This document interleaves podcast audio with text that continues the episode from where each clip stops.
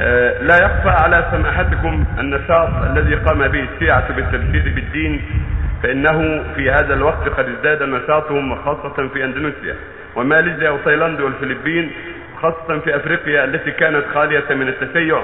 فقد بلغ أعداد الشيعة في القارة الإفريقية بمئات الألوف وتركوا السنن في هذه الدول التي ذكرناها. وقد ازداد نشاطهم بتبشير التشيع في العديد من الدول التي لا نستطيع حصرها لذا فأين دور العلماء للدعوة والإرشاد في تبين عقيدة الشيعة وما هم فيه من الكفر نحيطكم أن العديد من ممن يتزعمون المسلمين يعلنون الدعاية لهم ويقولون لا فرق بيننا وبينهم. هذا هو السبب في تحويل السنة إلى شيعة.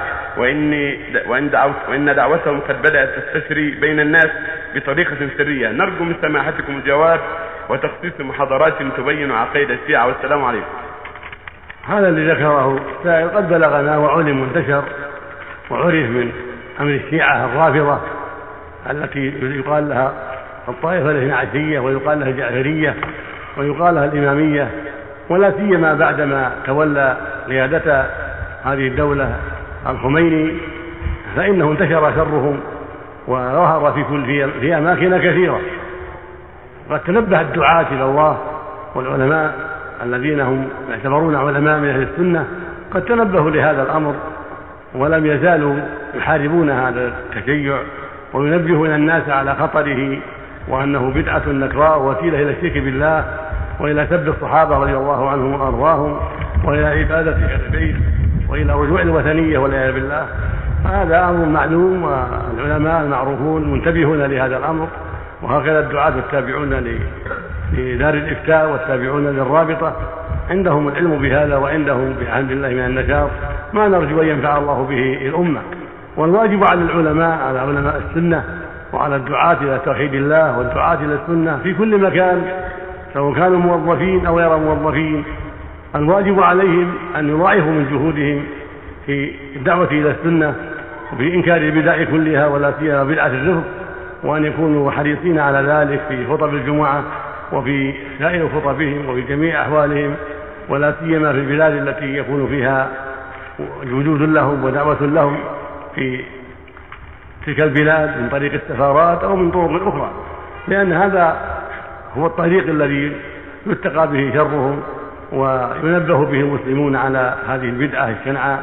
ولا لا شك أن الواجب أن تضاعف الجهود منا ومن غيرنا في ذلك. ودعوة الشيعة الخمينية الرافضية الإمامية الجعفرية دعوة شنيعة فإنها تدعو إلى شر كثير تدعو إلى سب الصحابة ولعن الصديق وعمر وعثمان وأن دولتهم باطلة وأنهم ظالمون وأنهم ظلموا عليا إلى غير ذلك. ويسبون غالب الصحابة ويفسقون الكثير منهم ويكفرون البعض.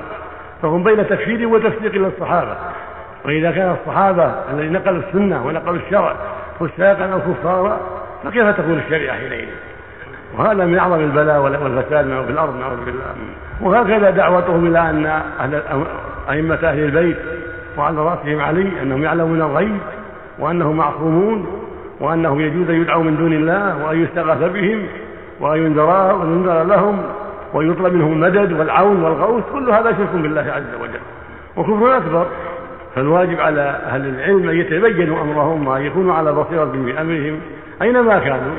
حتى يوضحوا للناس هذا البلاء وحتى يذكروهم به حتى لا يكثر شرهم في أفريقيا ولا في غيرها. وهكذا في المنطقة الشرقية فيها من يوجد هناك في القطيف وغيره ويوجد في المدينة بعض الشيء من ذلك. فالواجب على العلماء أن يبينوا هذا الأمر وأن يدعوا من حولهم إلى اتباع السنة وتعظيمها وألا ينقادوا وراء علماء الشيعة الضالين في هذا الأمر الخطير نسأل الله العافية. نعم. يا شيخ. بالنسبة غفر الله لك المساجد حقت المسلمين السنة حولت إلى حسينيات. اي الله يعني علي عبد الواحد واقف يدعو لهم نسأل الله العافية نسأل الله العافية نسأل الله العافيه من الضلاله